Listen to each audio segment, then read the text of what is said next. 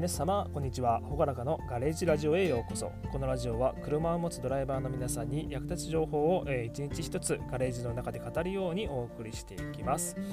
はい皆様おはようございます。本日は5月24日、えー、月曜日雨となっておりますね、えー、休み明けプラスえー、雨降りっ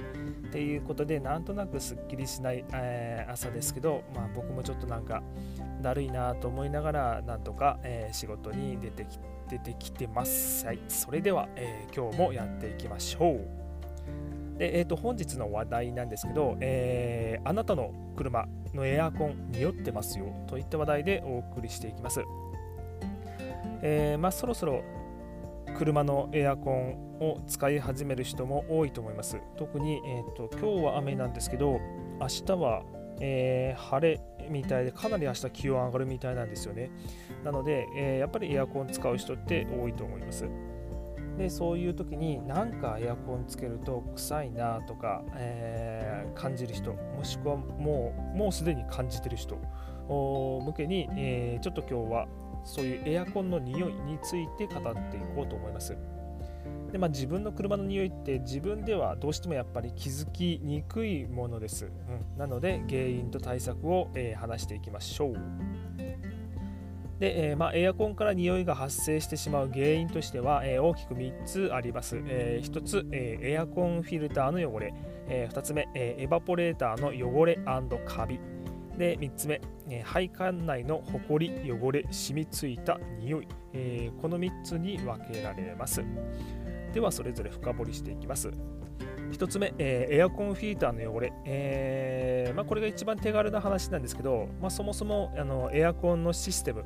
の空気の流れとして、えー、まあ、このまずフィルターが一番初めにあります。このフィルターを通じて、えーまあ、ホコリとか、えー、葉っぱとか、まあ、虫とかそういうのを、えそこでせき止めて、えーエアコンの吹き出し口の方に送ってあげるという役割をしています。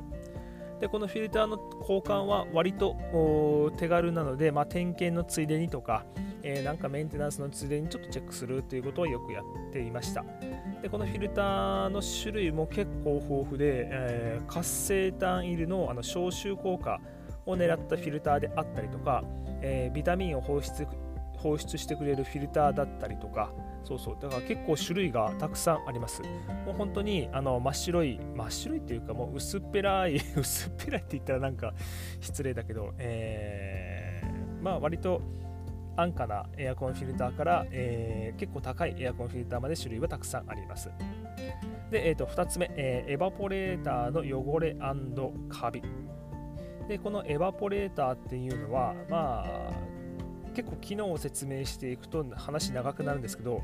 ま、要するに、えー、エアコンのガスエアコンのガスによって、えー、キンキンに冷やされる部品のことです。これは室内にあります。大体はまあ助手席の、えー、足元奥あたりに装備されています。で、まあ、この部品に、えーまあ、あの空気を当てることによって、えー、冷えた空気が、えー、吹き出し口から出てきます出てくるんですけど、えー、このエバポレーターという部品の表面は、えー、これエバポレーター本体は冷たくなっているので、えー、結露します。まあ、結露するんで、まあ、イメージ的には冷たいコップの表面が、えー、結露するのと同じような感じで、えー、水分が付着します。でこの付着した、えー、水分結露が、えー、乾く。うんまあ、放置すれば乾くんですけど乾く。でまたエアコンつけて結露する。そして乾くを繰り返す中で、えー、カビが発生していきます。でエアコンフィルターで全てのホコリとか、えー、カビカビの菌とかそんなそんなのが取り除かれているわけではないので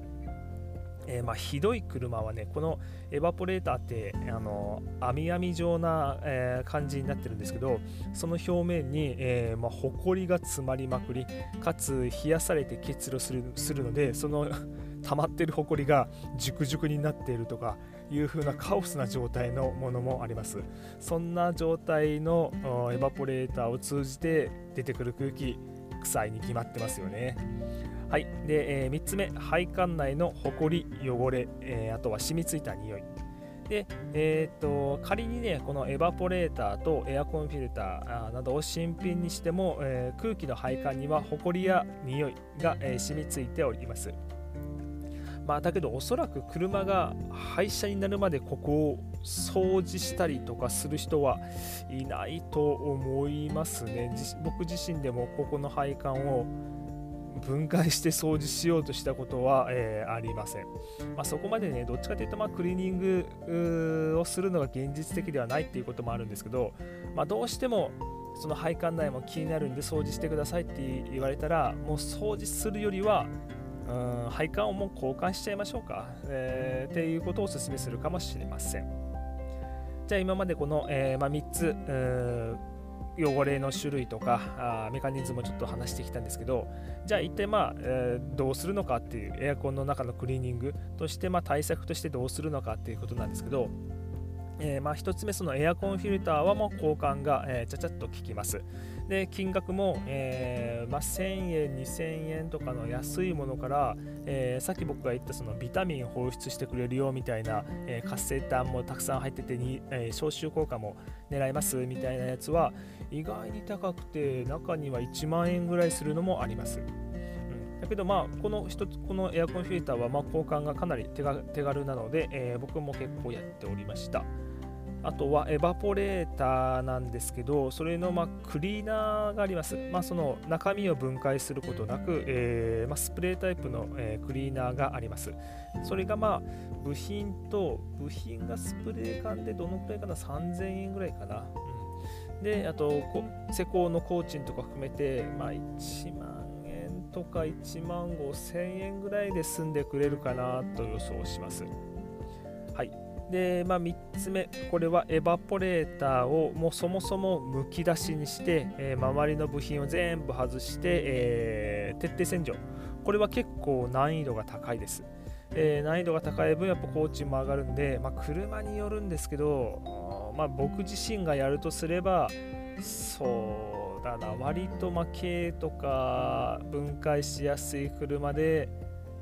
うん、3万円ぐらい。あとはちょっと手間のかかる普通車とかワゴン車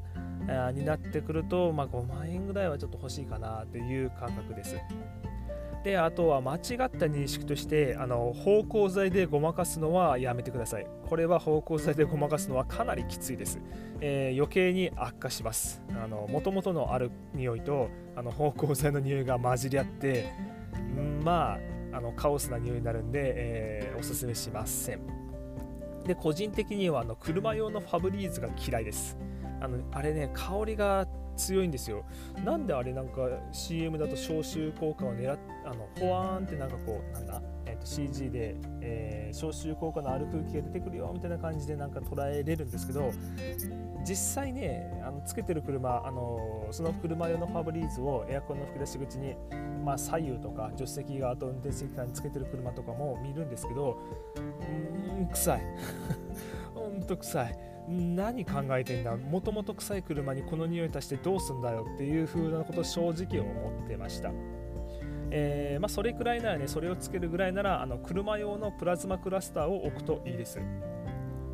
あのカップホルダーに置けるタイプのあのプラズマクラスター、車用のやつがね、えー、ありますので、それをね、まあ、車を運転している間、ずっとつけておくといいと思います。この普段の積み重ねが、ね、大事だと思いますので。